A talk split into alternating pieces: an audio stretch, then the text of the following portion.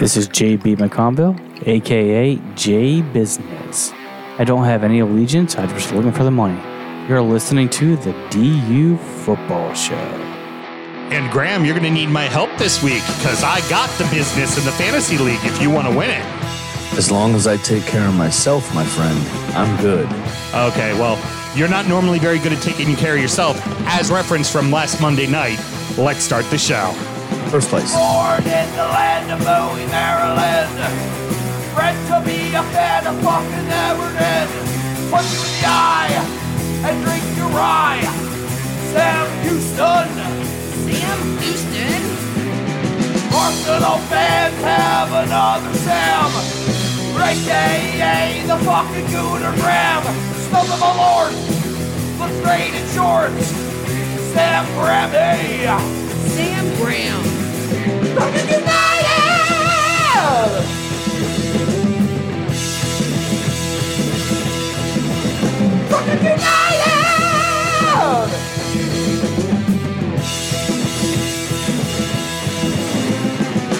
Hello and welcome to the Drunkard United Football Show, a completely biased recap of the English Premier League as told by two common American schmucks. I am your host, Sam Houston, and across the Zoom waves up in Baltimore, Maryland, is my co host, Mr. Samuel Graham.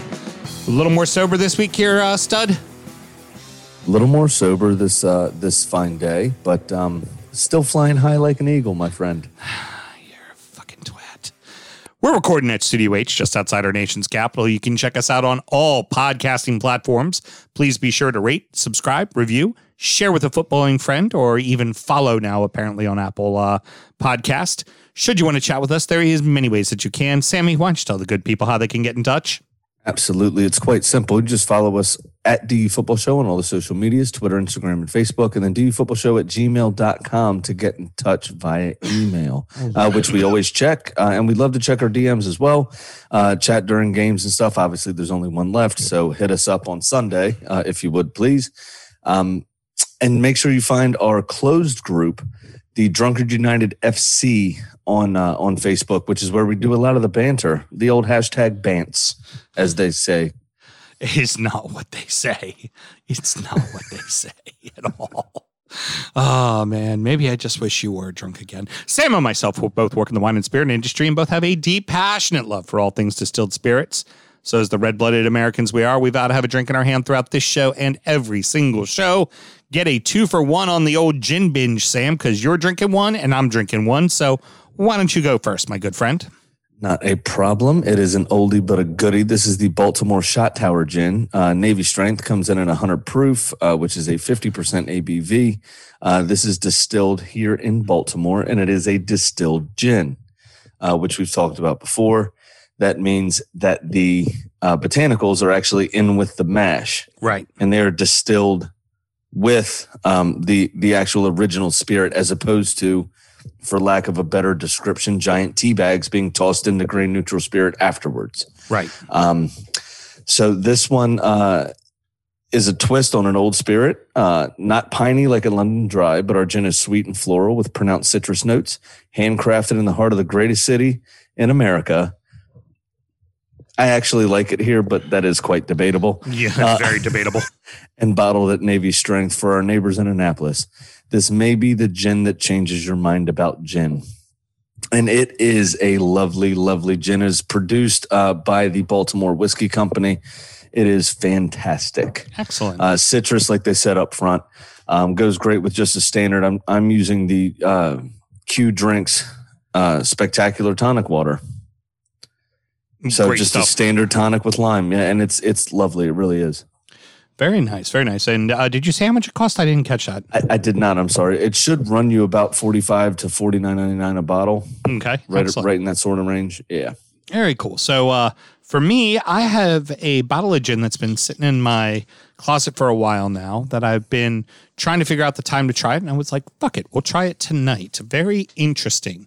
It is the Gracias a Dios gin. This is actually made in Mexico. So the base spirit for this is agave. And it's actually smoked agave, so similar to that of mezcal. Now, you can't call it mezcal because you then infuse your different botanicals in it, which this one has 32 botanicals from the 32 different states of Mexico. So it's a different one from each state. um, none of which can you taste because it is nothing but a smoke bomb. It, ta- it tastes like a mezcal. It really does. Um, I would love to try that the next time I'm down there. Oh, ab- absolutely. I think I, I can make something fun with this. Uh, with the tonic, it really just kind of it, it tastes like mezcal and tonic. It doesn't. There's there's no kind of juniper standout. There's everything gets lost in the smoke of the agave, unfortunately, which is which is regrettable. Also regrettable because on the shelf, this is about a sixty-five dollar bottle of gin. Yeah, Well, mes- mesquite chips cost a lot. well, the agave cost a lot for a for a base spirit, where where corn Yeah. and grain do not. They're very Correct. inexpensive. Uh, I just did it with standard fever tree, cold tonic, uh, little uh, fresh squeezed lime. I kind of wanted to let the gin be the star, and now I'm thinking of ways to make it into a cocktail that the smokiness will be the star and not necessarily the gin. I Yeah, gotta I gotta say fair enough. honestly, disappointed. Eh, it is what it is, you know. Much like Monday, probably not your best effort. Uh, oh, m- not my best effort. I think Jose says it best when it uh, comes to efforts, Mr. Graham. didn't bring to the game not just the basics of football, I believe the basics of life. Now, the good thing is we tightened that up, so now I can use it more often. We don't have to worry about my team, just not just the basic of football, Sam. You failed at the basics of life. How do, how do you feel about that one? Well, I feel like one of the basics of life that I did fail at was drinking responsibly. Well done. Way to turn it back around. Well, Go fuck yourself. Thanks. All right, let's go ahead and get some clinks in here. Oh, we were able to produce a good clink, that's for sure. Ow. The one time I'm not there. All right, so everybody, uh, we're gonna play a little snippet of something fun for you. We uh, recorded on Monday. We had our good friend Ben uh, from formerly of Chorley FC, the head groundskeeper of Chorley FC, and only groundskeeper of Chorley FC, to now being the head and not the only. He has people that work with him. Uh, head groundskeeper at Accrington Stanley, which is a League One side. We have a big, nice interview that we did with them, and we were all ready to put it into Monday night show. And then Monday night show with an it was an absolute train wreck, and we went, "Hmm, let's save the interview for here. So what we're gonna You're, wel- uh, you're welcome. yes, you are welcome. Thank you. You're welcome. Uh, what we're going to do now is through the magic of radio, producer Mel's going to play us talking with Ben about his visit to Wembley. Even you men, you men will, will think of Wembley and think how iconic is Wembley Stadium. Do you know what I mean? It's, you're probably putting it up there with one of the best stadiums in the world. Obviously, best stadium in the world comes with the best pitch. Mhm. So um, as I turn up and that, um, well, prior to that, Carl got in touch with me. So Carl's the kind of he's the head groundsman, but that's not his title. He's he's better than that. He's kind of like the uh, the operations manager, etc. Of the, of runs the, the, pitch whole, and the stadium. takes care of the stadium. Yeah, upkeep. yeah. So kind of like if you men come over with the American football, it's got to go through Carl to see if it can be um, be put onto the pitch, etc. got it. So he kind of, so him and the FA got in touch with me, and um, they actually invited me down on Thursday night. So I stayed over Thursday, Friday, and Saturday. So, um, so I was half expecting. Listen, I do it as a career, as you know, and that, but I weren't expecting to actually get stuck in how how much I actually got done with the guys. Uh, right. so, uh, so on Friday after I'd stayed over, in, like London's a good four-hour drive for me. So went down Thursday night, stayed over, and they, they got me a hotel literally stones throw away from Wembley. So I was at Wembley at nine o'clock in the morning. First of all, went into a meeting about the FA Cup final, like with all the heads of the FA, etc., and people at Wembley. And then um, literally kind of jumped in and they said, right, come on, we're working. And um, I got out to Wembley the first night at half past seven from nine o'clock in the morning. Um, the pitch was cut five times in two days prior to that. Well, yeah, so it was cut three. It was cut three times on Friday, twice on the day. It was marked out twice. It had brand new goals, brand new netting, anything you can think of that pitch has had. You know, just to make sure that it was it was absolute pristine. The only do- the only one thing that kind of went wrong. I mean, what I was I was involved in a meeting. There was so there was four full timers, myself and then Carl. and um, the lads hadn't got the red carpet out because um, Prince William was there. On so because of COVID and that, the groundsmen are doing everything. So the Mhm. groundsmen are the ball boys while the game goes ahead. eh, While the game's going on, the, the guys are the ball boys as well. And um, yeah, so kind of they didn't get to rehearse the uh, red carpet. So I was in a meeting with them all. Carl's bollocking him, saying, "This is the His Royal Highness. How can you fuck this up?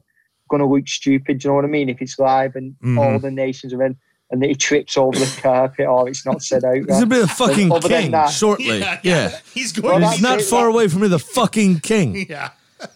Hon- Did, did you get to meet him at least?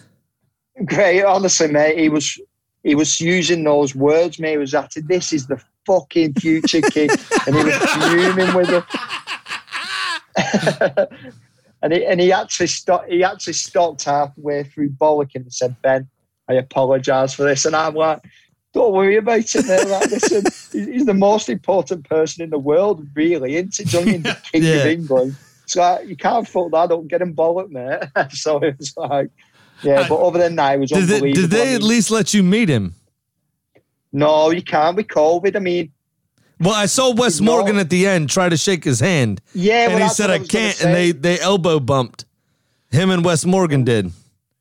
But then, but then you also, uh, of course, you saw the video of him when he was at the training ground at Villa, and you would have Yeah. thought he was like a ten-year-old boy. Yeah. he was so goofy. He was just like falling over himself, Hey. talking to his heroes, and all the heroes are like, "Hold on, hold on." Uh, yeah, I can't read that. I was saying that would be future king and Villa fan. yes, He he's as bold as my daughter is. yeah. Mel, Mel, six, Mel, he's as bold as my six month old. Mel is Mel is a uh, is a Villa supporter, so I she's remember. Yeah, yeah, yeah. Um, so you so you said you had to work nine to seven. I mean, that's fucking nothing. You did forty eight hours and didn't sleep with a frozen pitch. I mean, you looked at all of them where you're like, come Hey. on, what the fuck? I can handle this. Let's Honestly, do this, kids. honestly, nine to seven, he could have had the Guinness that everyone thought he had the first time. yeah, He'd have been Yeah, no. fine. What are you boys worried Well, about? listen, uh, Four o'clock, he starts popping Guinness. No issue. That's not a problem. I was four hours away in the capital of England, so I had nothing to do. Do you know what I mean? It was not like I could go anywhere. So yeah, so um, the day after on match day, we started at eight. Uh, we double cut the pitch both ways, so lengthways, widthways, marked it out, put the nets up, put the netting on, corner flags, etc. And then it was kind of like um, match day. So match day, kind of like routine. So once the teams had finished, we was on divoting. We had, uh, I think it was about 18 casual staff come in also. So there was probably 26 of about 26 of us working. So it probably doesn't show you a half time, but there's around 26 people on the pitch divoting for 15 minutes. And then kind of after the game, we watched the celebrations because we can't get on the pitch. And then just cleaned cleaned it up and I left Wembley about 10 to 10 from 8 in the morning. How annoying were those long silver streamers? I have Yeah. never seen confetti that looked like spaghetti. what was that No, about? well, I'd never seen that in my know, to life. be. To be fair to them, though, the guys who set it off actually cleaned all that up. Oh, okay, good. So you didn't have to do that. No, no, no, they do it also. Again, it's like uh, because they brought it in with COVID and that. It's quite, listen, it's Wembley Stadium. Do you know what I mean? You can't get away Yeah. with anything. So like you go, you you're going into the stadium and you're going through the uh, through the barriers that detect uh, metals. Ex- It's not just like well, you come to Accrington, you two can come in, have a cup of tea, have a beer, do whatever you want. Do you know what I mean? But in right. Wembley, it's kind of like trying to get into Buckingham Palace. You can't get the Yeah. security everywhere, etc. So I mean, Yeah, I mean, it it's not uh, like getting into Old Trafford, which apparently is very easy to do for uh, for, for the supporters. They walked right the fuck in. Apparently, had no problem. Not a problem. Yeah, what you worried about? Well, did you see last Thursday? They tried it again, the fans, didn't they? They let the tyres Yeah. down on the Liverpool bus. Yep. Well, and and it ended up not even being the buses. They used decoy buses, and then they tried to block Decoy them, buses. and they sent. It was two. It was instead of being the Liverpool bus, it was the Liverpool bus that got the tires flattened. It was two black unmarked buses, and then they drove a different route to go in. So where the supporters were trying to block them from going in, the bus went around them and just went in another way.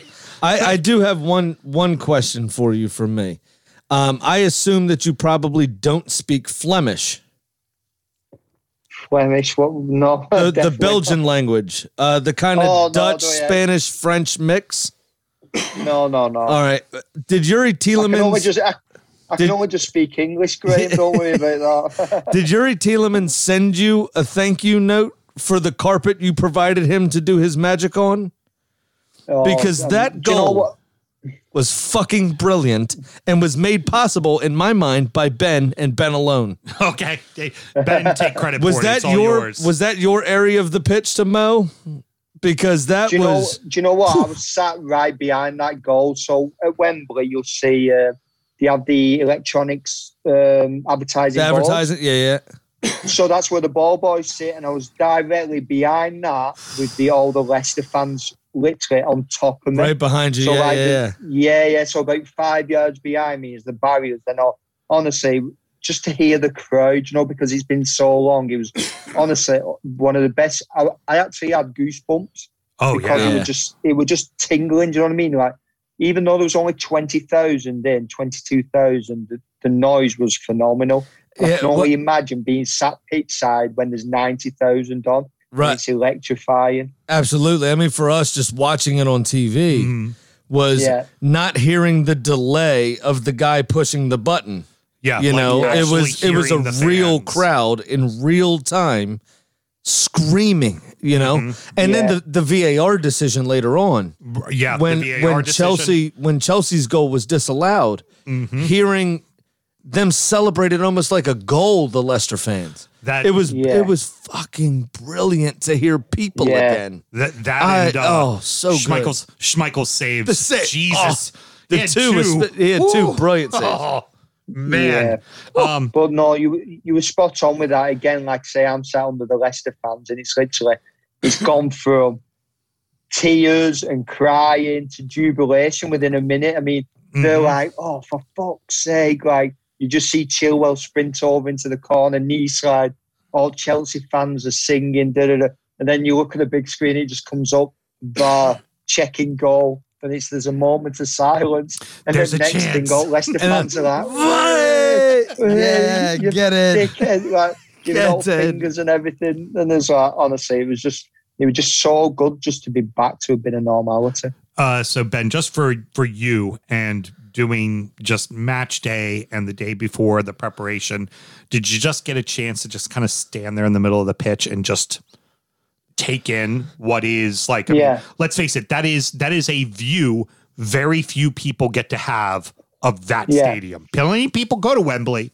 Plenty of people have Yeah. been there. No one stood in the middle of the pitch and looked looked out unless you you've played or you worked there, and that's it. And that's only a handful of people. Yeah, again, like I say, unbelievable privilege. Again, you know my background, a footballer, kind of failed footballer who wanted to maybe play at Wembley as, again, as a footballer, but to go on there and prepare the pitch for the biggest uh, cup competition in the world for us English people is the FA Cup. Like, it's probably the the next best thing. And I was just, I was just like, just so much joy that he actually involved me in the match preparation. Because I'll be honest with you, like I said to you before, that's my profession. I'm, I'm more than confident to doing it. But when he give me a mower, I'm shitting myself. I'm like, shit, what if something goes wrong here? Do you know what I mean? It's kind Yeah. of like Right. you're so tense and that. And I, I mean, I've cut, I've, I've cut a football pitch a million times. I, I know what I'm doing in that, but I was just so nervous and thinking, I hope nothing goes wrong here. Like one of one of the wheels drops off or it scalps the pitch. That's walking gotta be going, such a weird feeling. Don't fuck up. Yeah. Don't fuck up. Just Yeah. don't fuck Yeah. up. And you're like you're painting the lines and you're like, this needs to be the straightest fucking line I've ever made in my life. Yeah. I can't even Sam- cup. I can't scratch can't- my balls. I can't do anything. I can't even imagine, right?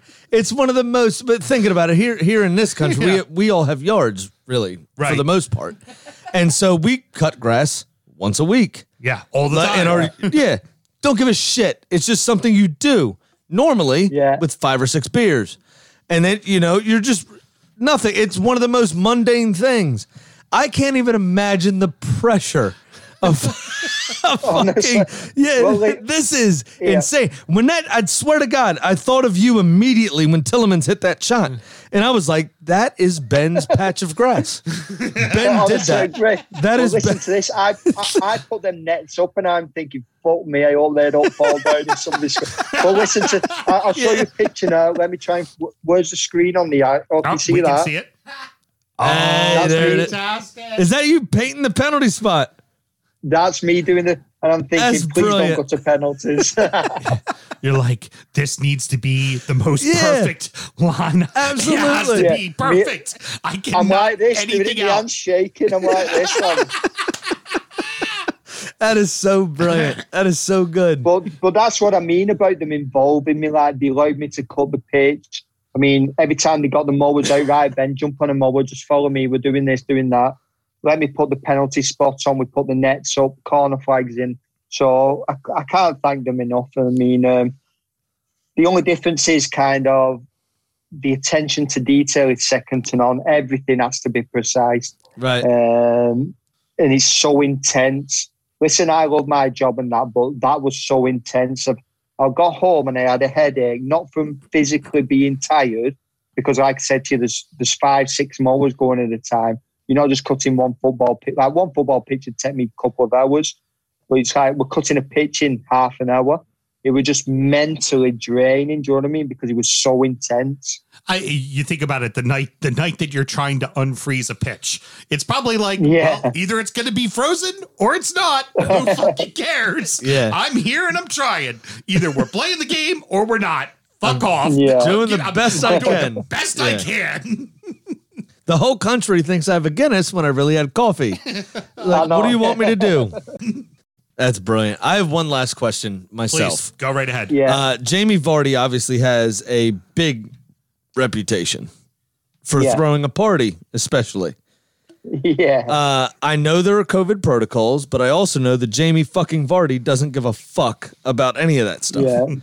So, did you or did you not get poured a shot of vodka from Jamie Vardy after the uh, the final whistle? And unfortunately, I didn't make. But he, he, he did come actually over to our corner and that. And he was kind of like you could see how pumped up he was. He went, he came over and got one of the Leicester City flags and just walked back up. I'm Oh, sure he was fantastic. necking champagne when I seen him. Yeah, of course he was. Yeah. Did he pull yeah. any Skittles out of his sock as well?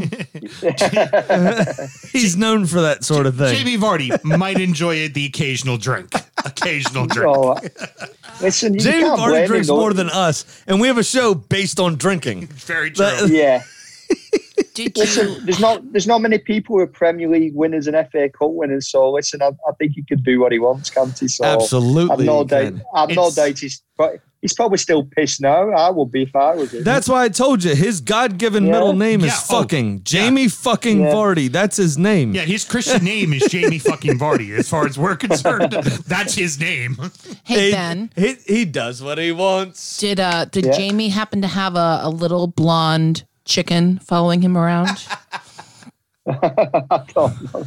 No, so not. Kitty. we we have a bit. Um, our we we have one of our chickens in our backyard. She's a blonde chicken. Her All name's right. Kitty. Kitty picks a bet every single week, and it's always Yeah. based around her being around a bunch of famous people.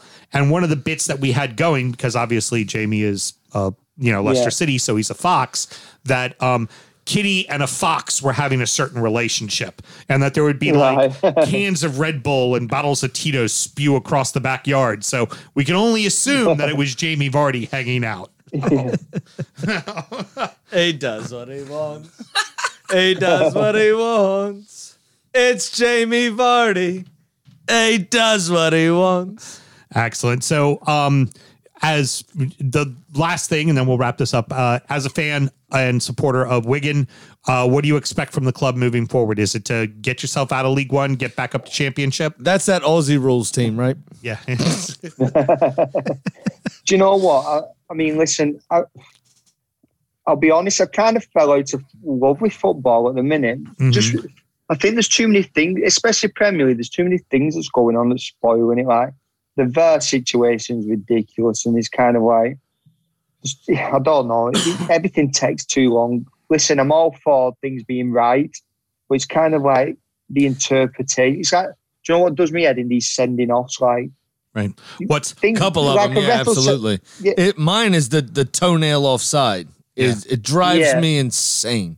These, It's a- these the goals lines are of the best bit. Um, Yeah. What what's a handball? What's not a handball? The rule, the bar constantly changes and moves. What was a handball at the start of the season isn't a handball at the end. If this guy puts his spikes into your knee, it's a red card. But if this guy puts his spikes into your knee, Well, it's not. It's, It's, very so tough. it's so tedious.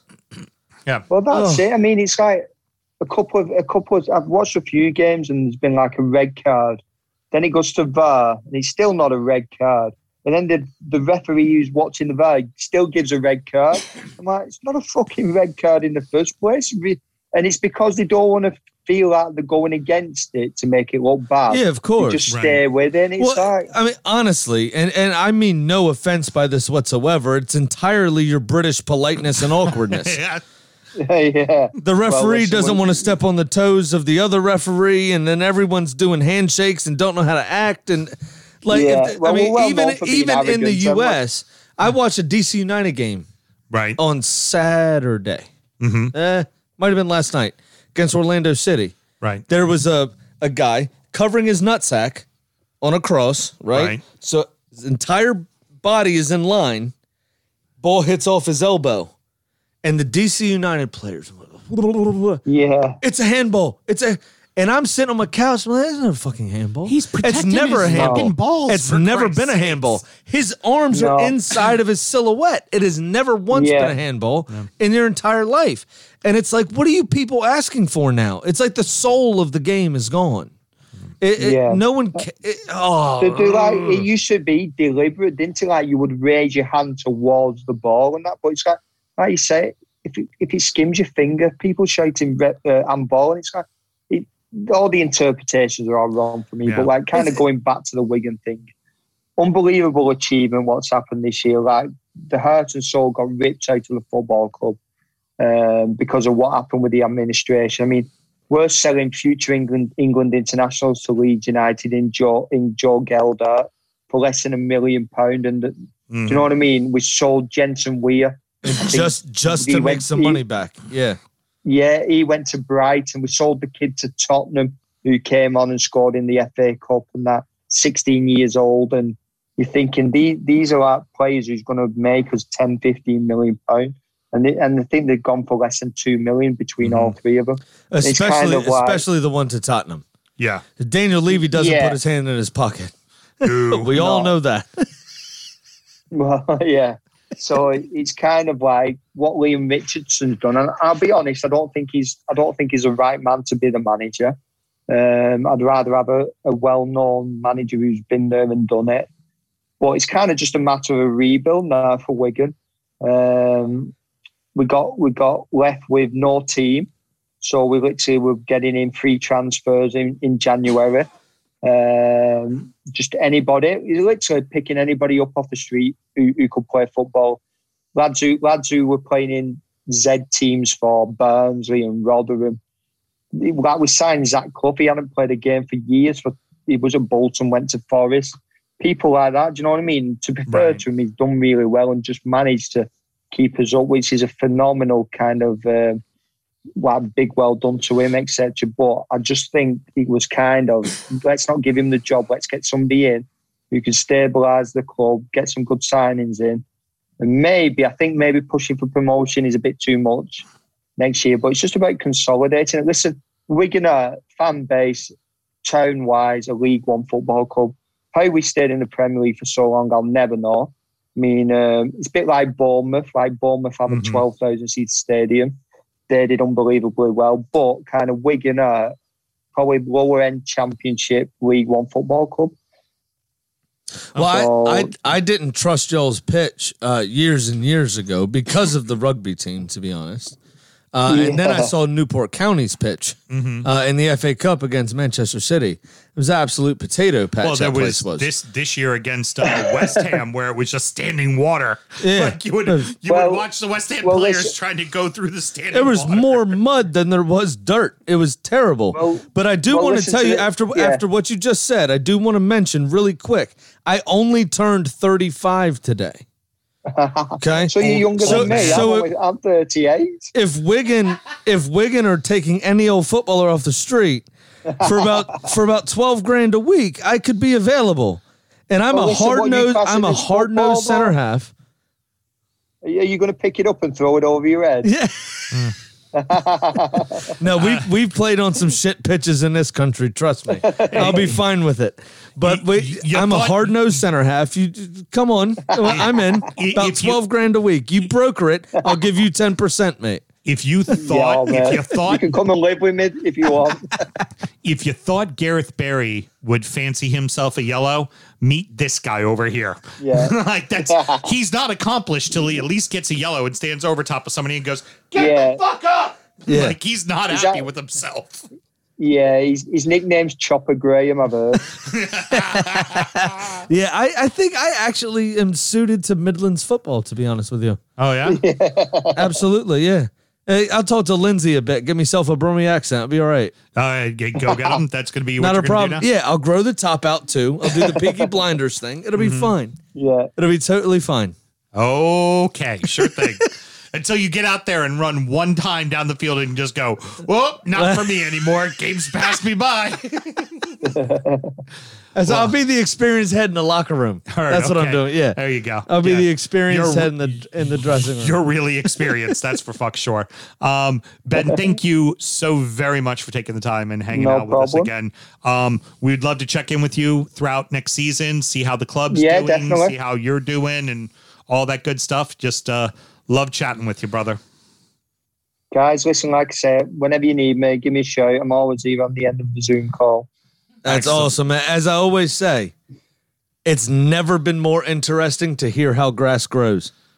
No. You're one of the listen, it's a, it's a, it's a different uh, perspective on the game. Do you know what I mean? Listen, Absolutely we've all got a, a equal part to play. If, if people don't keep the pitch in good condition, there's no football. So absolutely, and I meant that as no disrespect. I am dead no, serious. no, no, yeah. I am dead serious. I have never been more interested to hear about this kind of stuff. You are one of the favorite guests that I've we've ever had on this show, and uh, and I appreciate that. consider you a friend, man. Thank you so much for coming on. No, anytime, guys. Appreciate it. Excellent, Ben. Thank you very much. Right, thanks, guys. See you later. How fucking cool was that again, Sammy, to catch up with Uh, Ben? It was fucking awesome. Uh, always a pleasure to talk to him. It's it's fantastic. So we ended up going about 45, 50 minutes with him. And what uh, we decided to do, we have, uh, we wanted to give the Wembley part of it to everybody, but we're going to do the full interview uh, for our Patreon listeners. And Sammy, if somebody wanted to find Patreon, how would they go about doing that? Uh, very simple, actually. If you want to catch that full interview, as as well as Injury Time, which is our preview show, and Sound Check, which is our pre-show, uh, you could just go to www.com. Uh, d- It isn't quite simple, is it? Apparently, it's very difficult for you. just search the whole internet. Go for it www.com. That's all you have to do. Okay. It's it's www.patreon.com backslash du football show and sign up to one of the top two tiers and you can hear more of this nonsense. What- as what- well as that really good interview we did with Ben. What what do you do, Sam? You go www.com and then go find me Patreon Drunkard United, please. Is that how Yes. it works? Thank you, Grandpa. Yes. Okay, well done, well done, Boomer. Okay, let's go ahead and get into the action. You can also just ask Siri to find it for you, which is uh, easier. or Althena, or Alethea, or Allegra, or whatever you want to call her. Or hey, Gogglebox or whatever.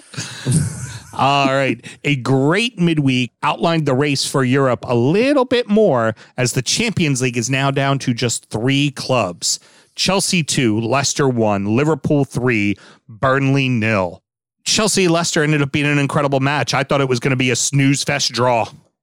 Well, you know what's crazy about it is it wasn't even down to Leicester being poor or anything like that. Chelsea were just that fucking good. Oh, they were clinical. It was contentious as fuck too, man. Absolutely. Both clubs And were having to go. You could you could tell that FA Cup hangover was still like it was. Ooh, they were not play. They were not playing nice. Now, Thomas Tuchel, after the match, toned that aspect of it down. hmm Um, he said, "No, this is not revenge. We lost the cup. The cup is the cup." That's what he said. He's very much like British bread, cheese is cheese. the Right. cup is the cup. the cup is the cup. Um, I don't know what it is about that Chelsea hot seat, but it just apparently makes people fucking crazy. well, because they just know they've got about a year. Better fucking Yeah. win something. Because the minute you fair. aren't winning something, you're probably getting fired. That's fair. Uh, what was actually really crazy is Timo Werner looked on fire, Yeah. but two goals disallowed. Uh, due to offside, really. Uh, well, I'm sorry, one for offside, one for a handball.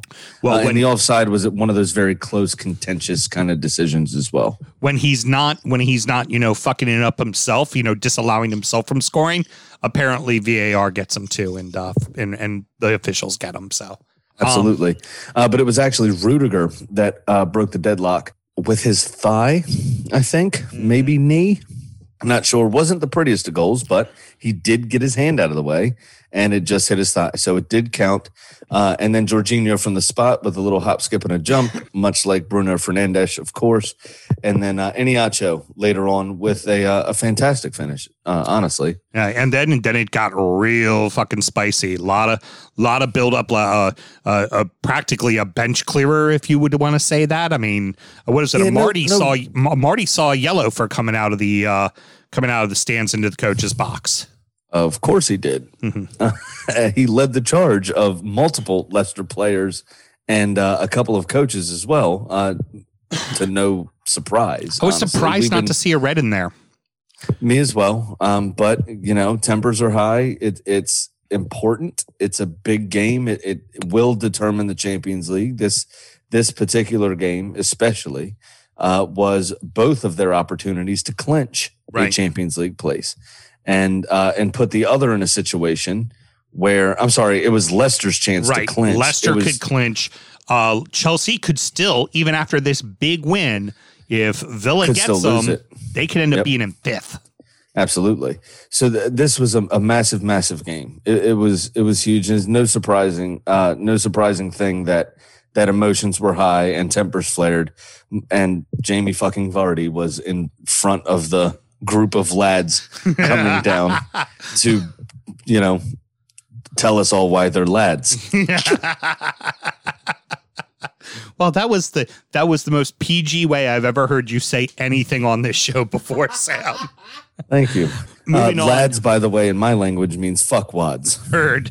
Very good. Um, let's move on to Liverpool and Burnley, and then we'll kind of talk about all three collectively as a whole here at the end. Yeah, I tell you what, Burnley didn't roll over. It was it wasn't like the the three nothing scoreline is not indicative of the, the game itself. Burnley played them tough, and Burnley showed fight. And in fact, I mean, there was a hell of a play. Uh, we'll, we'll get to it in a second. The goal and also the saved goal. Absolutely, and it it it, it took Liverpool to I think it was 43 minutes in uh, to score, uh, which was um, a bit crazy based on the chances they had, and, and Burnley had a couple of chances of their own, to be honest. Mhm. Um, you know, and then just after halftime, uh, a few minutes in, you had Matty, um, um, Natty Phillips scoring. That very first, uh, that very first goal took a long time to come for Liverpool. It was kind of cagey from them, to be honest. You saw the occasion was kind of getting to them. Well, here's here's the thing, Sam. The with the kid Phillips, this is what happens when you let the kid fucking play. You know, this is what happens Yeah. when you let Fabinho play his position, which is a holding defensive midfielder, and then you let both of the fucking center backs play center back. There's going to be mistakes, but then there's going to be games like this where he scores you for you on one end and then clears it off the line on the other. And, and the only way they're going to learn is by fucking playing. So just fucking play them. Now here's I, I can't quite remember where it was from, but it was either a very low level championship side or a league a high level league one side. Do you, mm-hmm. can you recall where he came from? I do not. I'm sorry, I do O- not. Off the top of my head, I can't either. But it was one of those two situations. You always knew it was going to take time for him to bed in. Right. He's not the Preston North End kid they just got. He's been with them from before this year. Oh, I'm sorry. Yeah, it's the Preston North End kid was- person. Yeah, was Okay. the would- yeah different kid. This is I believe an academy right. player for them.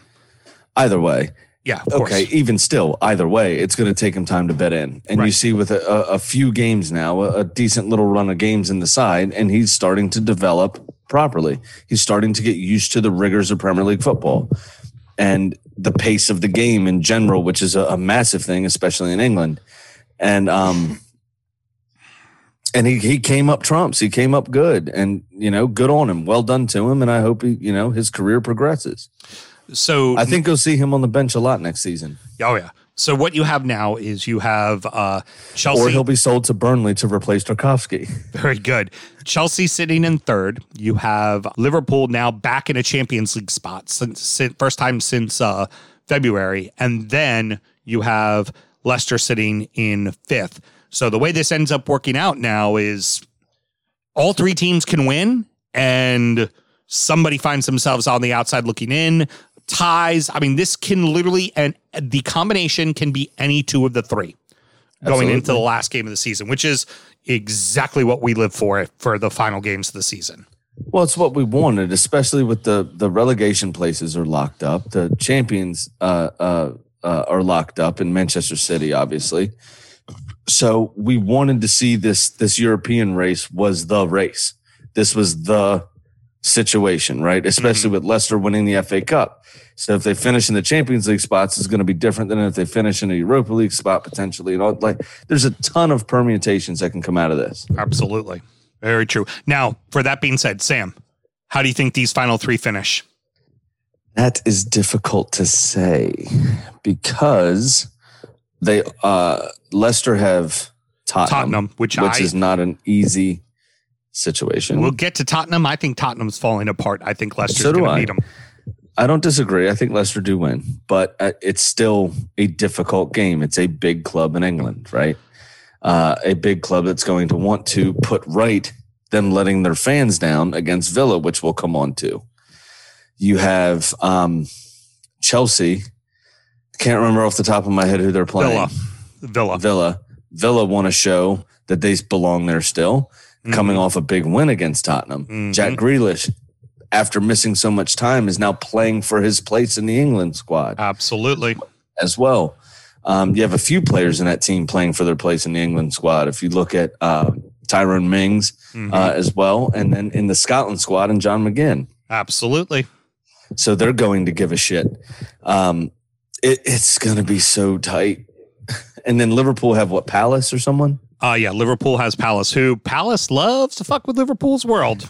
They do, and it's also Roy Hodgson's last game in charge. So they're going to want to turn up for the guy that's kept them in the league for the uh, four straight years, Mhm. which is the first time in their history they've done that. Yep. Yep. Uh, and very he's true. retiring. So also Roy Hodgson, former Liverpool manager. Mhm. So there's, and that's the one probably disappointment you can point to in his managerial career, and how, where he didn't really leave under amicable circumstances. right.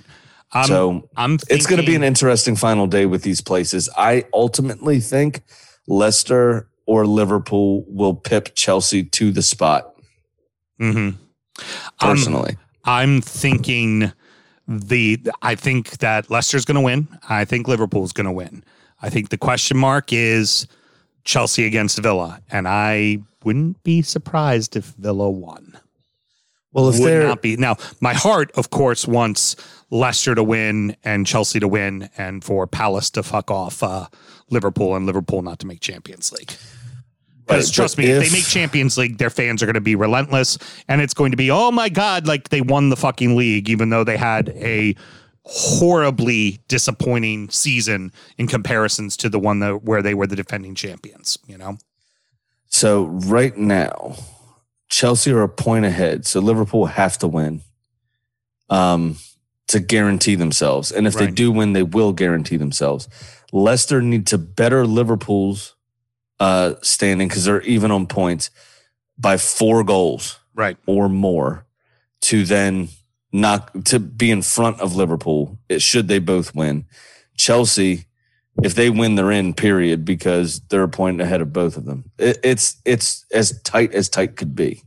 And we're about to get into even more tightness in just a second. Do what? I I did that one purposely. I wanted to see what your reaction was going to be. One Europa ticket and one ticket to the new Europa conference spot is sit for four teams, maybe even five teams if an absolute miracle happens. Leeds 2, Southampton nil, Everton 1, Wolverhampton nil, Villa 2, Spurs 1, Arsenal 3, Palace 1, West Ham 3, West Brom 1. Bielsa's got the boys fucking playing. They could finish in fucking seventh place. They could finish in 10th place. I mean, they, they've played their selves right into this.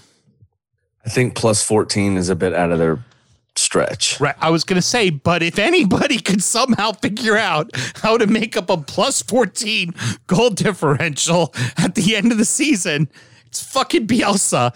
And he put up five on West Brom. so, Yeah, and remember, it's only a fourteen goal swing. Right. So he only he only has to score six or seven. The other teams just have to lose by eight. right. It just, the, the only problem there is, is everybody has to lose. So Correct. for, for the, the greater whole, it, this is four Leeds. It's a fantastic story. If you finish in 10th, you're happy as hell. You finish in a European spot, you're fucking elated. Like it's Either it's- way, it's a fantastic story for Right. them because they stayed up with a system that Bielsa is known to crash around March. Right. And in a truncated season that's been so tightly contested, Leeds have actually thrived. They've Yeah. done very well for a newly promoted team. I mean, it's no Wolves, obviously, but Wolves had that situation where they had the super agent filling the roster Right. with rejects of his own clientele, Mhm. which no one's ever done before. That's not like a normal thing. Yeah.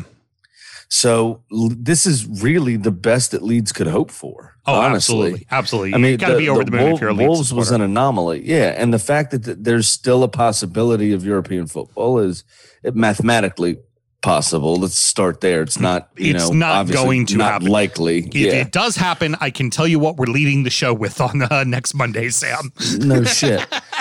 But to but to go into the final game of the season with a mathematic possibility of that, guaranteed safety, and likely a top half finish, actually guaranteed a top half finish, is Villa are four points behind them. Yeah. So a guaranteed top half finish. Yep. No matter is- what, they're, 10th, they're at least fantastic. 10th place.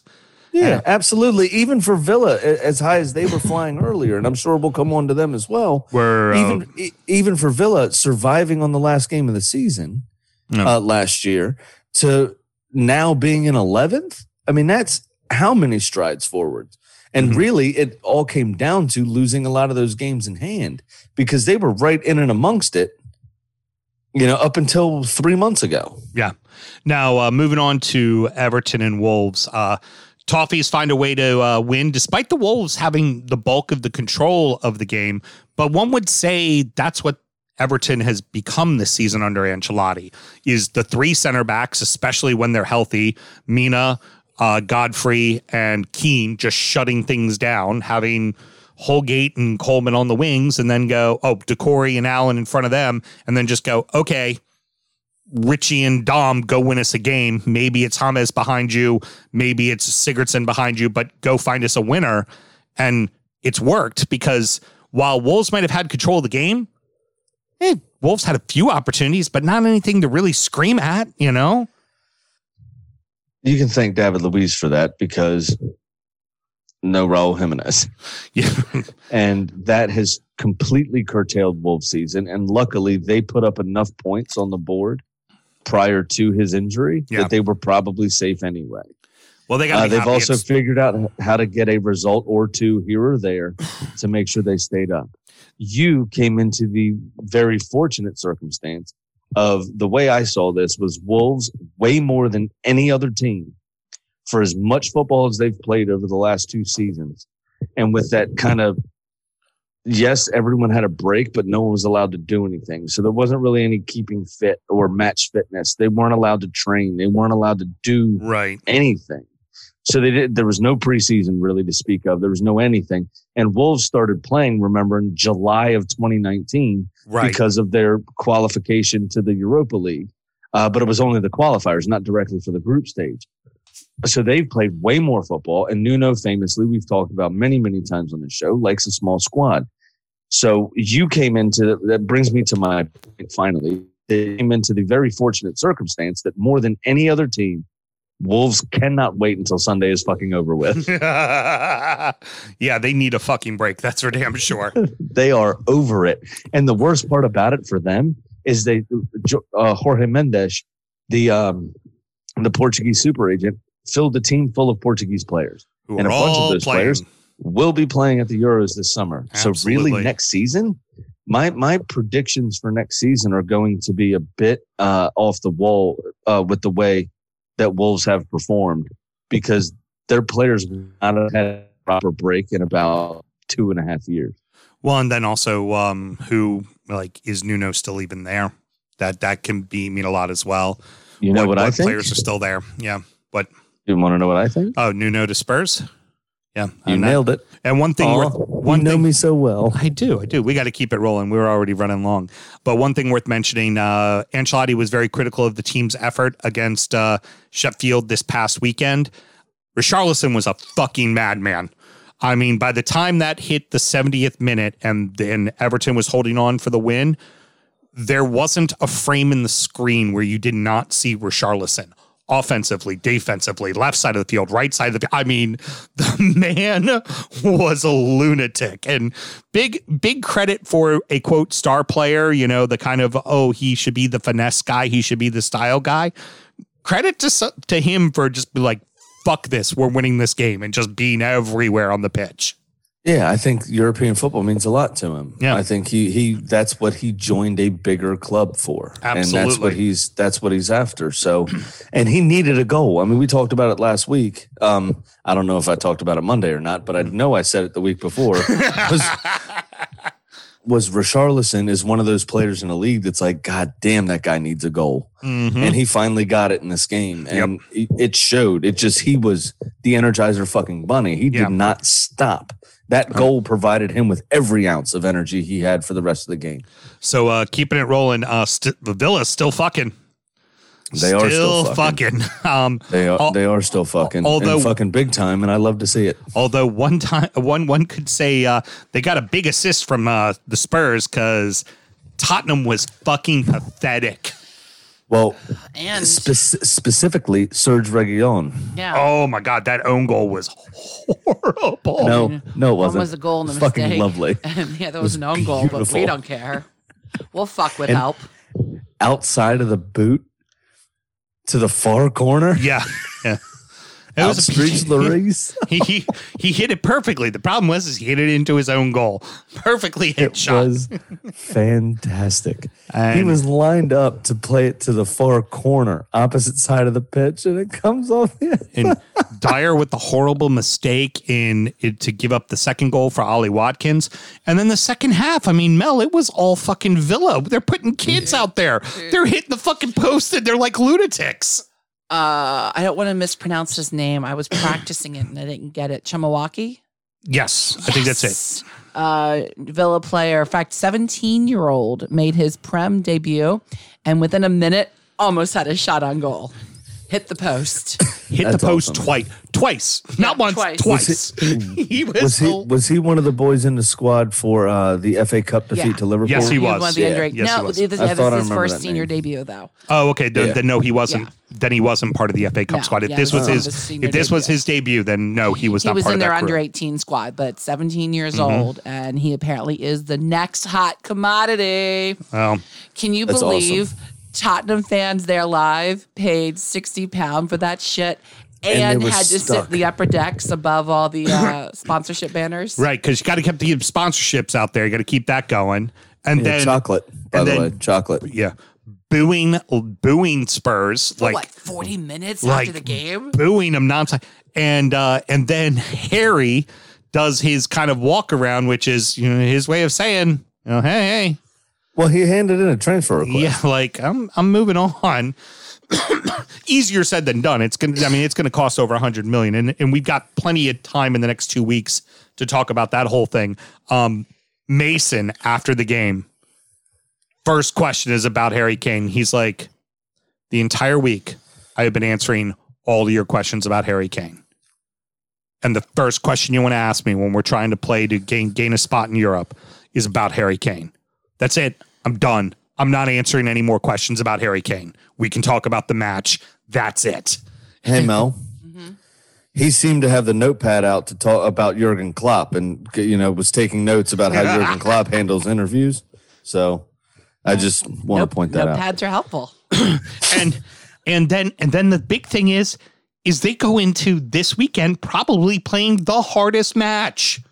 Like Correct. I, I- they're playing a team that is playing for their Champions League lives. Like everybody else, like okay, yes, by law, Everton's playing a tough match because they got to play City. City don't give a fuck.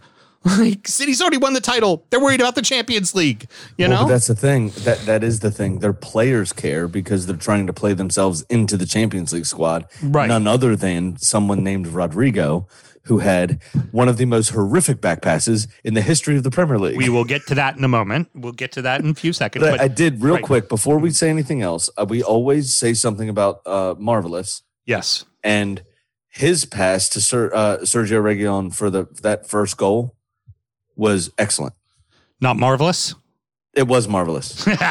Very good. All right. So on to yours. We got to keep this rolling. Um, Roy gets a guard of honor before the match, which was absolutely fantastic, and a big handshake and hug from uh, from your manager, uh, Mikel Arteta. Fucking cla- class on your guys' part to take part in that. Absolutely. It was um it was kind of like a retirement party though where you celebrated the entire party and then right at the end before you leave you kick the guy in the nuts. Yeah. Yeah. Uh, the big question I want to ask you there for for Arsenal is um is Pepe is he finally starting to get it? I think he's finally starting to settle. Absolutely. Um he some some very lovely play uh in this game. Two two goals obviously. The the one in stoppage time in particular was brilliant. Uh, very close control, um, good uh, strength to hold off the defender, and then a lovely finish into the far corner is fantastic. So, um, hopefully, he can hit the ground running next season. Uh, I think with restrictions opening up a bit, he'll be able to start actually experiencing life in London Mm-hmm. and see that there's things out there and not just be stuck in his house miserable. So Right. hopefully that's kind of the key. Um, you know, because part of the reason people come to London is for the nightlife, right? Right. And if, you know, he's a young man, a very well to do man based on his wages. And uh, you know, he should be able to go have dinner at a fucking restaurant if he wants to. And now he, you know, hopefully it'll help him help him settle. But uh, it was overall, it was a decent performance from us in general. Um, the uh, Palace made it tough. Benteke getting free again. Uh, ridiculous defending from Arsenal. Uh, he's trying to play himself into the Belgian squad. Yeah. Obviously, Yeah. he's got what seven goals in the last eight games or something ridiculous. Uh, credit Um, credit to Palace. They have they have fought for the last six weeks. They have looked hard. They played every game tough. Like this is the exact opposite of the Palace we have seen for multiple seasons. And it may be because of you know players playing for a job. It could be. I, I, they could be trying to impress the next guy. They could be trying to impress the uh, the um the, the club. But uh, just it's noted. They're they th- this is when you're a team that's in the middle of the table, this is what you ask of your fucking club to do for you at the end of the season. Is at least fucking care. Absolutely, hundred percent. Um wild match with West Brom and uh, West Ham. I mean 40 seconds in and there's a fucking penalty. Yep. Soft as fuck penalty. Antonio was doing his best Mo Salah. Hold on. Allow me to oh, the keeper's right in front of me. Allow me to jump into him and hit the deck. I mean, It it's, was- it's a foul. It's a foul. It's a penalty. Smokey, I don't want you yelling at me. But that was the softest fucking. That was so Mo Salah, Sadio Mane. It's not even funny. I mean, he, Yeah. his arms were in the air as he was falling into Johnstone. He was like, "Oh no!" and falling on the ground. Uh, Mel, Mel, please. He was like Rebecca Lowe. Yep. Oh no! Why, why do you why do you instigate her like that? because it's brilliant. Fucking no mute button, mute button, What? all the mute button, All no the more. button? You fucked with our girl Rebecca. Fucking mute button. Stop it.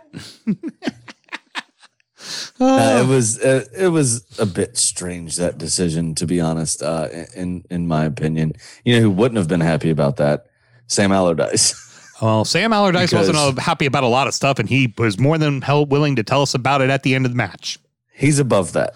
Yeah. I feel like just based on his post match interview, which we'll come on to momentarily. Uh, but Thomas Souček getting the, uh, back amongst the goals, uh, which was nice. Well, uh, for two. West Ham, of Two- course. Twice. Unfortunately, one of them was in the back of his own net.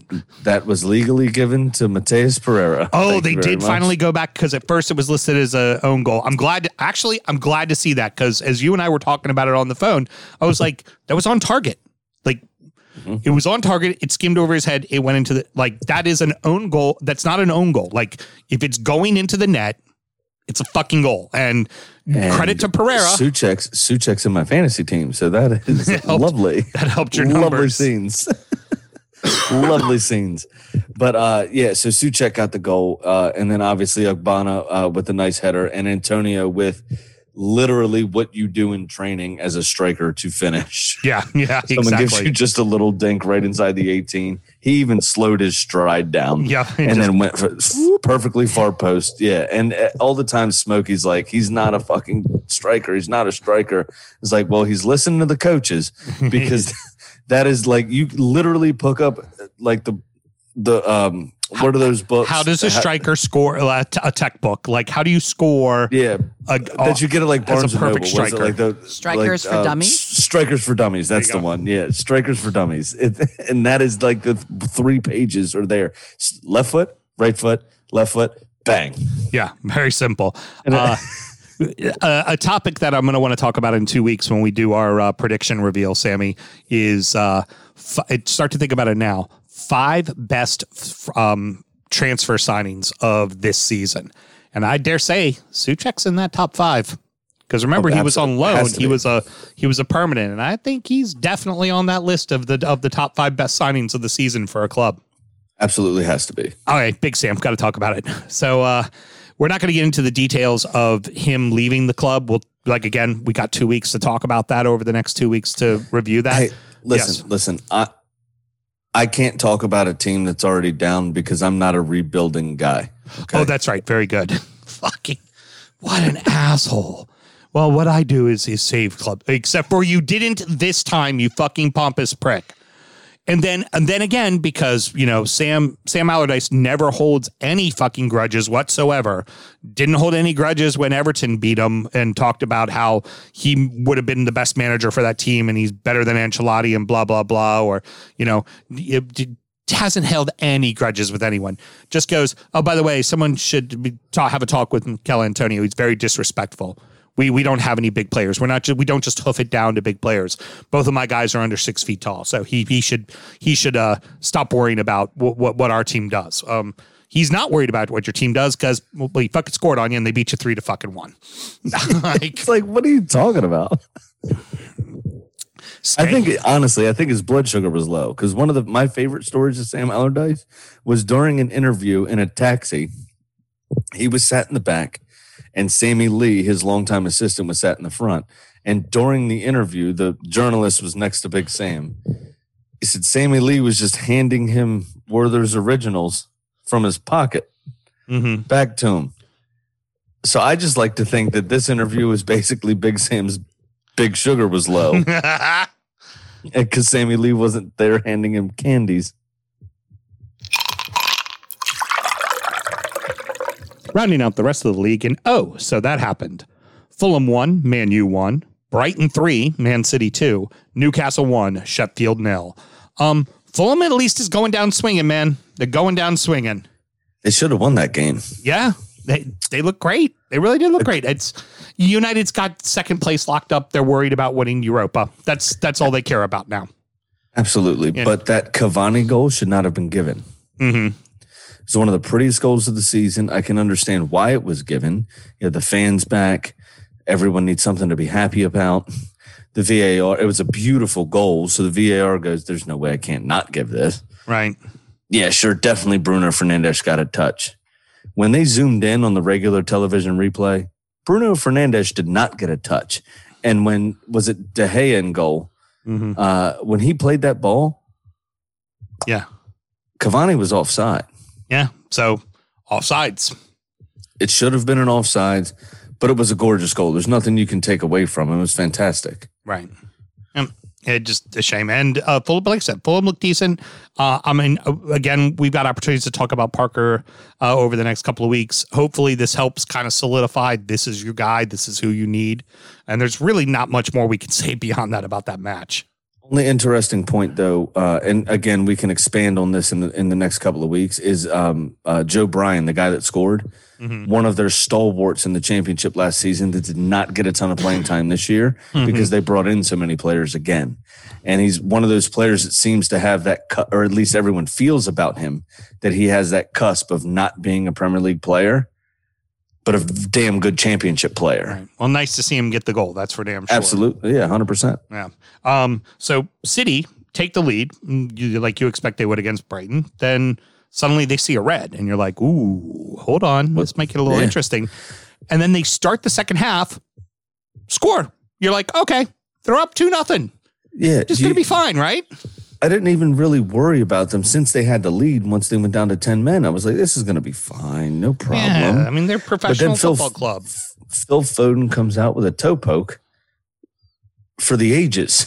Yep, yep. It was fantastic, and for for all of the wonderfulness of his toe poke and how how gorgeous it was, and in control of his body and like knowing physics and everything. Mhm. We then get the winner from Dan Burn. Hold on, real second. I want to let you in on a little thing here. This is exactly what happened. Graham Potter, realizing the team was down to nothing, needed a little bit of inspiration. He called up to the press box and said, "Hey," to the to the PA guy, he was like, "Need you to play our new fight song. Play our new fight song. We're going to be all right. This is going to inspire us." So I just want to play for you real quick from the stadium what the fight song they played was. Right, right here. Get my way downtown, walking fast. I'm a seagull, go fuck yourself. And next thing you know, it's three goals unanswered, fucking three to two fucking win. I'd like to think as Dan Burn, you're talking about his goal and his legs legs flipping all over the place, that that was what was going on in his head. I'm a seagull, go fuck yourself as he's kicking it in the net.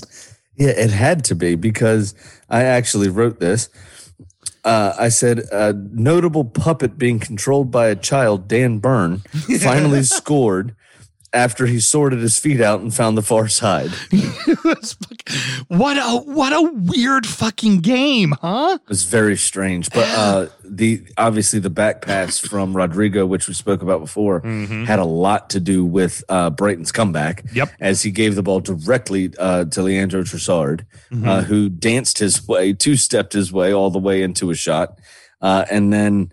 Um, Adam Webster with a, a decent header to equalize as well in 72 minutes.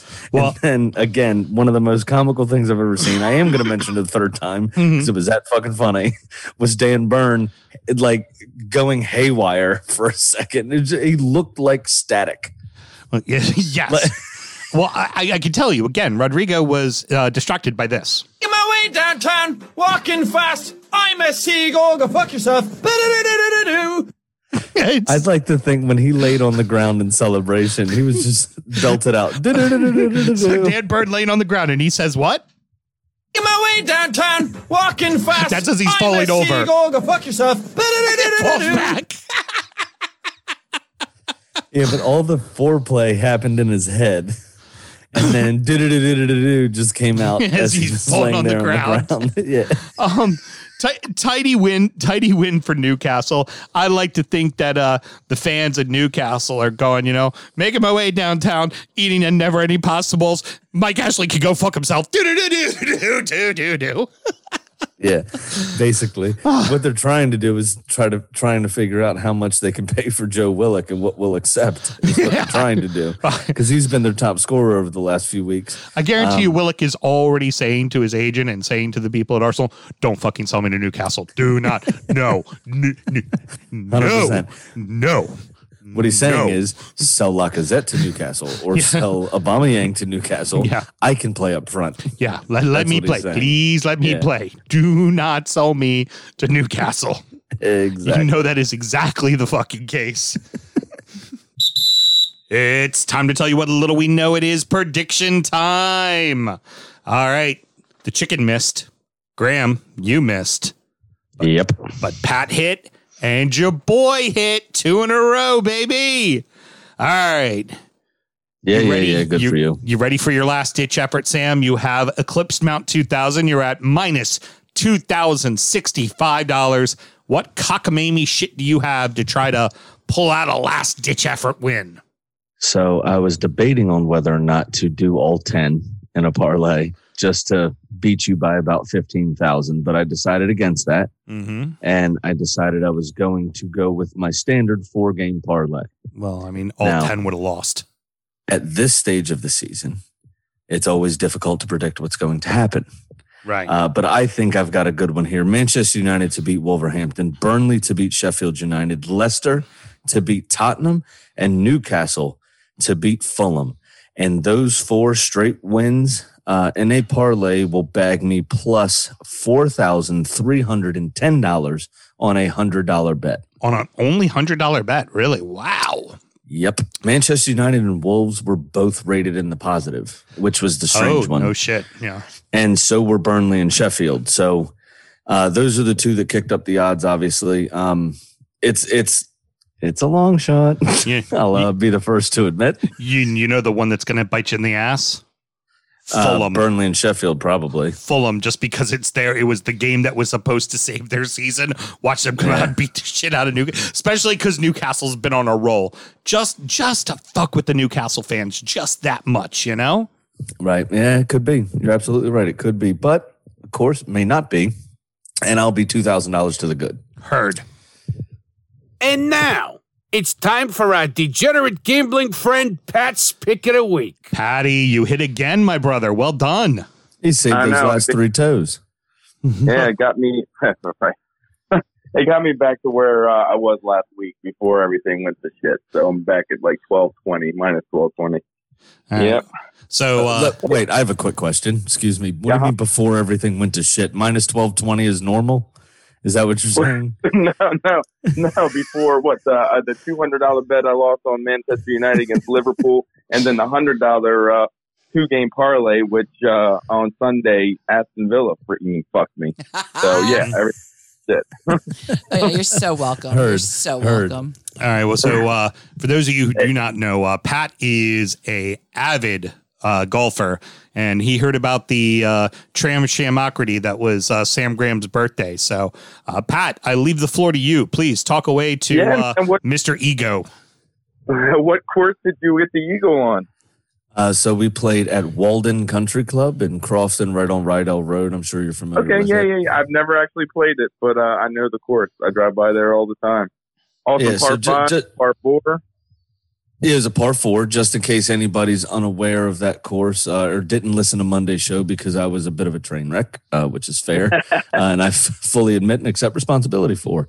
Uh, it was Hey, a very short par four, um, dead straight. Couldn't get any straighter than that, and uh, about two, the sign read 297 yards. Not exactly sure how long it was. Probably played about 270, and I put my drive uh, five feet from the pin.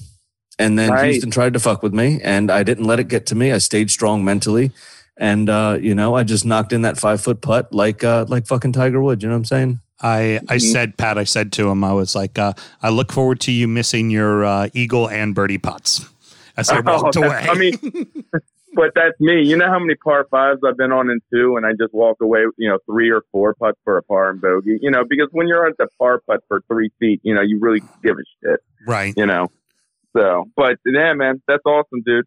And uh, second thing I wanted to bring up is how how happy are we all Marylanders? June first, sports betting finally fucking here. I know. You know what I mean?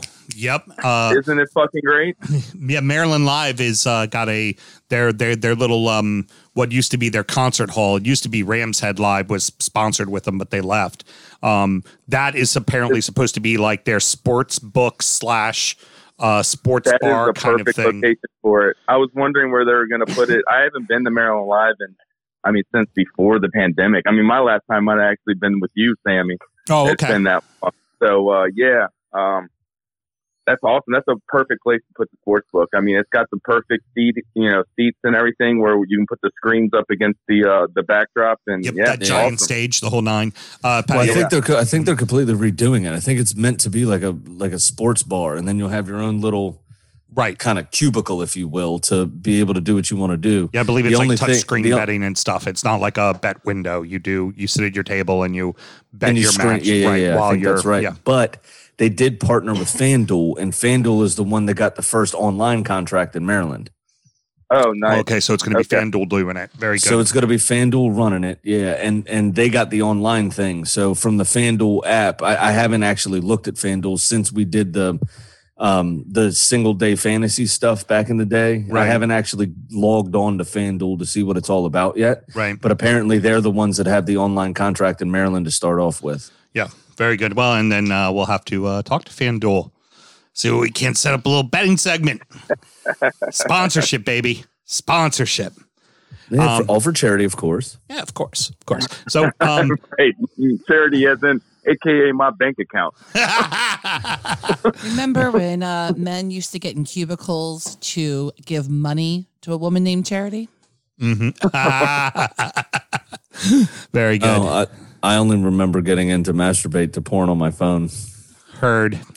Excellent. Anywho, Maybe she was named Charity, but she got no money. I'll that's, tell you that. That's DU after dark. Anywho, uh, Pat, Pat, are you are you going to go for broke this week? Oh, buddy. Oh, see, like Sammy, he always he always likes to bet small and parlay and and, and to to go big. Me, uh, you know, after a, a long, terrible weekend of missing all my college football and NFL bets, and all I've got is that Sunday night football game left, and I I'm just trying to get even. What do I do? I just match what I'm lost to. So that's what I'm going to do. This I'm just going to bet on one game. I mean, I, I I was texting with you earlier, and I was just mm-hmm. looking at the spreads, looking at the games, looking at the history, looking at the who needs to win the most, and and who do I think is really going to cover a spread, you know. And I came up with I'm going to bet 1200 on Leeds minus one and a half goals. Um, I think they still want to have a chance at finishing above 10. I mean, if Arsenal ties, they're at I think 59 points even. Uh, Tottenham could freaking definitely lose too. So I think, and they beat uh, West Bromwich, uh, what five nothing earlier this year, and they've Yes, been they winning did. all their games. Um, I think the last three games they've won by two or more. So feel good. I'm gonna bet twelve hundred to win twelve forty. That will put me, or twelve sixty. That will put me up forty dollars, and I'll be able to go out and get a thirty pack and a pint of Fireball and celebrate on Sunday night. There we go. Fucking love it. Perfect, Pat. Perfect. And you Or I'll just be guaranteed that I won't finish in last. yeah, yeah, right, exactly. Or I'll I'll finish in last. I'm going, you know. Yeah, because Sam Sam's only betting hundred, so uh, he's got great Yeah. odds on his parlay. So he'll only yeah, you'll be you'll be sitting in the uh, last place spot. Oh, all right, Pat. Well, this has been a great segment this year, and I look forward to doing it again with you next season. Okay, buddy. Absolutely. We will talk soon. And don't forget, you still got that winning ticket to take up to uh, uh, West Virginia with us with me sometime. So give me a call. Let me know when you want to go. That sounds Actually, perfect. shit, Would love to. We're, we're almost getting on to a year on that. You might expire before you go collect. I still got a half a year. We'll we'll get it done over the summer. That's definitely gonna Pat. That's definitely gonna happen. We got it. All right. Sounds good. You guys have a good one. I'll talk to you later. Have a great night, brother. You too. Bye. All right. So I hit, and I'm cl- very slowly chipping away at my pile, and I'm now down to only a minus 935. Big Sam's Lock of the Week. Sam, did you know 25.6% of the time it works 100% of the time, Sammy? I'm fucking coming back. I can feel it. All right. You know what? Normally, I would just say, hey, let's take it easy. Don't do anything too crazy. Just finish above Sam. Fuck it. I'm going to take a big one. I'm betting, and I'm betting with my heart. Give me Everton to win at plus 600. Fuck it. I'm throwing 200 on it. Make it Everton to win at plus 1200, and I will end up in the good. Oh, there we are. Going for it, baby. All right, everybody going for broke. I see. You know, and if I miss, I'm what 11's, um, 11:35. Okay, I still beat all of you, so it doesn't matter. until I win and I finish $3,000 ahead of you. Yeah, it's not going to fucking happen. Now, that was a pretty decent segment. Wasn't bad at all. But you know what's better? We give you Kitty the chicken.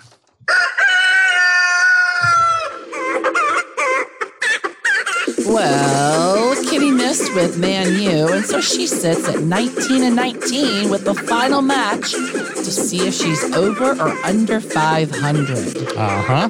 This week, for the tiebreaker, I gave her Man City hosting Everton. Oh, this is not going to go well No, for me. Very quickly, Kitty showed me a flyer for an impromptu concert in our backyard this past weekend. What? While we were out running errands? What the fuck? Uh, Come uh, on, Kitty. there? No, I was not there. This is kind of some bullshit. Uh, apparently, she followed it up with a video of Noel Gallagher playing Z Cars out of tune. Oh, what a dick! That's that's the kind of shit one of the Gallagher brothers would do, isn't it? And- Fucking play my team's fight song out of tune.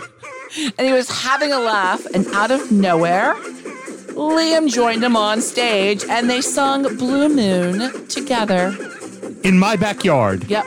Oasis got back together. Yep. And sung Blue Moon in my backyard. Yep. God, you can't fucking hate on Yep. that. Kitty got a got a selfie with both of them, and her and Gertrude danced the night away. So clearly, Kitty and the brothers were having a go at Big Sam, and Kitty is picking City to beat Everton. Fuck you, Kitty. Well, as always, everyone, please do remember to gamble legally and responsibly.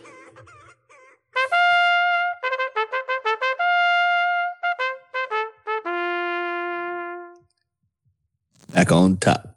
Yeah, yeah. Well, it's a it's a three team race, so let's just worry about the three teams. So we are uh, uh, us, you know, and all of DU Nation supporting me, which I appreciate. Uh, back on top after my forty to twenty seven win over Kenny and De- uh, Geckel. I'm sorry, David Geckel taking care of JB twenty five to twenty two in a nail biter, and Rob as well forty four to forty over Ray. So that sets us up for a final day of me on seventy three points with kind of a the medium goal differential of the bunch. Ray on seventy one and JB on 70 with the low, sorry, with the highest goal differential, JB. So this is going to be quite interesting. I take on Lindsay the final day of the season. JB takes on you, which I mm-hmm. need some help from you, which I know after my 181 votes in the Maryland Podcast Award host third place finish is going to be difficult to see. I'm surprised if he wouldn't start everyone else. And then Ray, um, you know, playing notable uh, uh, participant Alberto Torres. So it is Um, going to be quite interesting. No change at the bottom. Firecock is still providing us fantasy golf updates next uh, next season. So Absolutely. Well, Sam, I'd like to say it's much like when you hit your eagle on uh, Monday that you let everybody know about. I jokingly tell you I'm looking forward to your eagle miss and your uh, and your birdie miss, but in all actuality, I'm rooting for you to win. And I have set a strong lineup to play against uh, JB and uh, hope to get the W on him. Well, thank you very much. I appreciate that. And uh, it would help me greatly, obviously. Um, so there are, much like the European places, a giant, giant, giant amount of permutations that could happen based on our point differential and everything else. It's going to be a very interesting final day of the season. All right. Well, that's going to wrap it up. A long one, but we wanted to get that interview in with Ben as well because it was just really fantastic. Sam, you got any parting words for us? Uh, Big Sam, not you. Right. Don't be a cunt. Big Sam Allardyce. Yep. That's Don't impossible. Don't worry. Some team's going to be faltering next year. They'll fire their manager and they'll hire him and he'll do it all over again. Exactly. Uh, and, you know, so get ready for Sunday, man. Get the beers cold, get everything prepared. 11 a.m. Eastern Standard Time on Sunday is going to be a fucking cracker. Uh, if you're local, come by uh, Region Ale over in Canton, nearby you, in fact, Sammy. I will be there to watch the um, Everton Manchester City match with the Baltimore Toffees. Very excited. Going to get my scarves and all my good stuff with the Maryland flag logo in it. They look fucking brilliant. Really excited about that. By the way, we may have a little snafu in the Poconos trip. Oh, so you uh, might uh, poke your head in then? I might poke my head in on the way to the Abbey. Okay, that sounds good. I love it. Very good. Very good. Let's see my people for my game. Excellent. Well, um, real quick, Sam, I w if you don't mind, I'm going to go on ahead and uh, take over your parting words and uh, throw out some parting words myself. Uh, well, you about- can't take anything over because I'm done. Nah, okay. you can't fire me. I quit. Excellent. About uh, four weeks ago, I did the football neophytes show, which is an interesting pod because it does. Um, it's basically brand new fans of the Premier League go through a season, kind of watching the whole league and pick their own team, right? Kind of what team speaks to me, how do I enjoy everything, and they go over it each week. And I, I got the pleasure of doing the show four weeks ago because Kyle, the current uh, uh, main guest of the show, is down to his final four teams, and those That's pretty cool. Four teams were Everton, Leeds, Chelsea, and Manchester United. Now, uh, I'd like to say I did a phenomenal job selling Everton Football Club. Uh, the problem was is I went first, so then then everybody else goes, and you just kind of forget, right? I just want to remind Kyle of something. If you become a fan of Everton, it will touch you in a way no other club has. You will hear the drums and fife of Zed cars playing through Goodison Park. And the chills will go over you as you watch not just any football club, the People's Club march out of the tunnel. And in America, we're a growing brand. We have growing leaps and bounds as a fan base goes. And you live down in Florida. You know what? You decide to become an Everton fan, the very next day, I'll send you the link. You can buy Everton gear that has Everton Miami or Everton Orlando on it. Polo shirts, pullovers, um, hoodies, the whole nine. None of those other clubs do it. You know what? Great. The Leeds guy's English. Accents always work. We're dumb men. That's how it, it works. At the end of the day, not a liked team. Chelsea, you might have had the nicest guy ever pitch Chelsea. Bunch of racists, and they're really bad people. You don't want to be fans of them. And Manchester United, when it comes down to Manchester United, there are three teams with a curse word in their name Arsenal, arse. Scunthorpe, cunt. And fucking Man United. That's what you have to look forward to. Come be part of Everton. And as Tim Howard once said, I got to play for the biggest club in the world. But at Everton, I got to play for the greatest club in the world. So I hope you choose us, my good friend. I hope you choose us.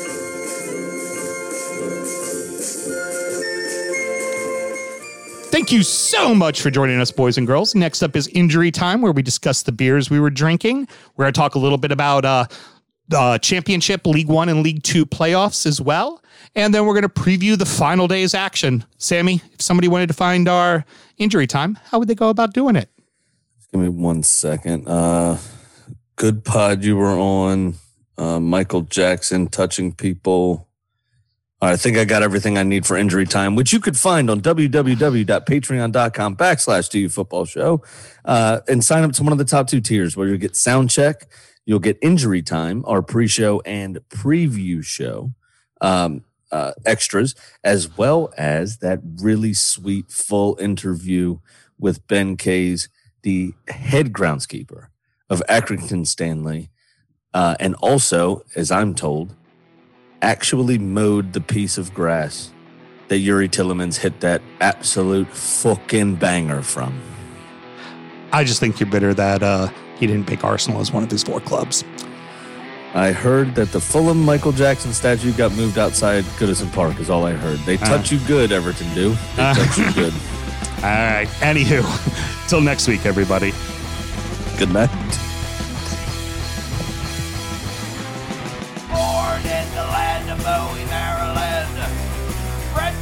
A fan of fucking Everton. Punch you in the eye and drink your rye. Sam Houston. Sam Houston. Arsenal fans have another Sam. AKA the fucking Gooner Graham. Snub of my lord. Look straight in shorts. Sam Grammy. Sam Graham. Fucking United!